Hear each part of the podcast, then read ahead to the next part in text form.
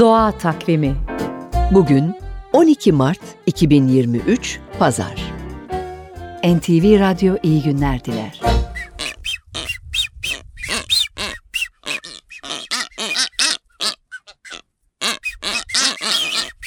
Duyduğunuz bu ses mavi ayaklı sümsük kuşunun sesi. Türkiye'de nadir görülen bu kuş dünyanın en güzel kuşu olabilir. Çarpıcı özelliği adından da anlaşılacağı gibi mavi ayaklı olması. Gagasında da mavilik var.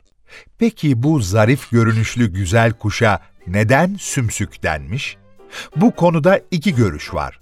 Usta bir dalgıç olup büyük bir hızla suya daldığı için halk dilinde yumruk demek olan sumsuk denmiş. Yani suya yumruk gibi dalıyor diye.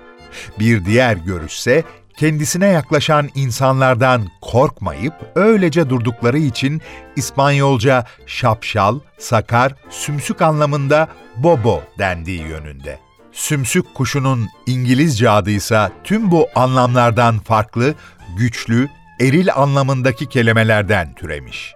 Mavi ayaklı sümsük kuşları Pasifik Okyanusu'nda Kaliforniya'dan Peru'ya kadar olan bölgede yaşar. Galapagos adalarının da maskotu.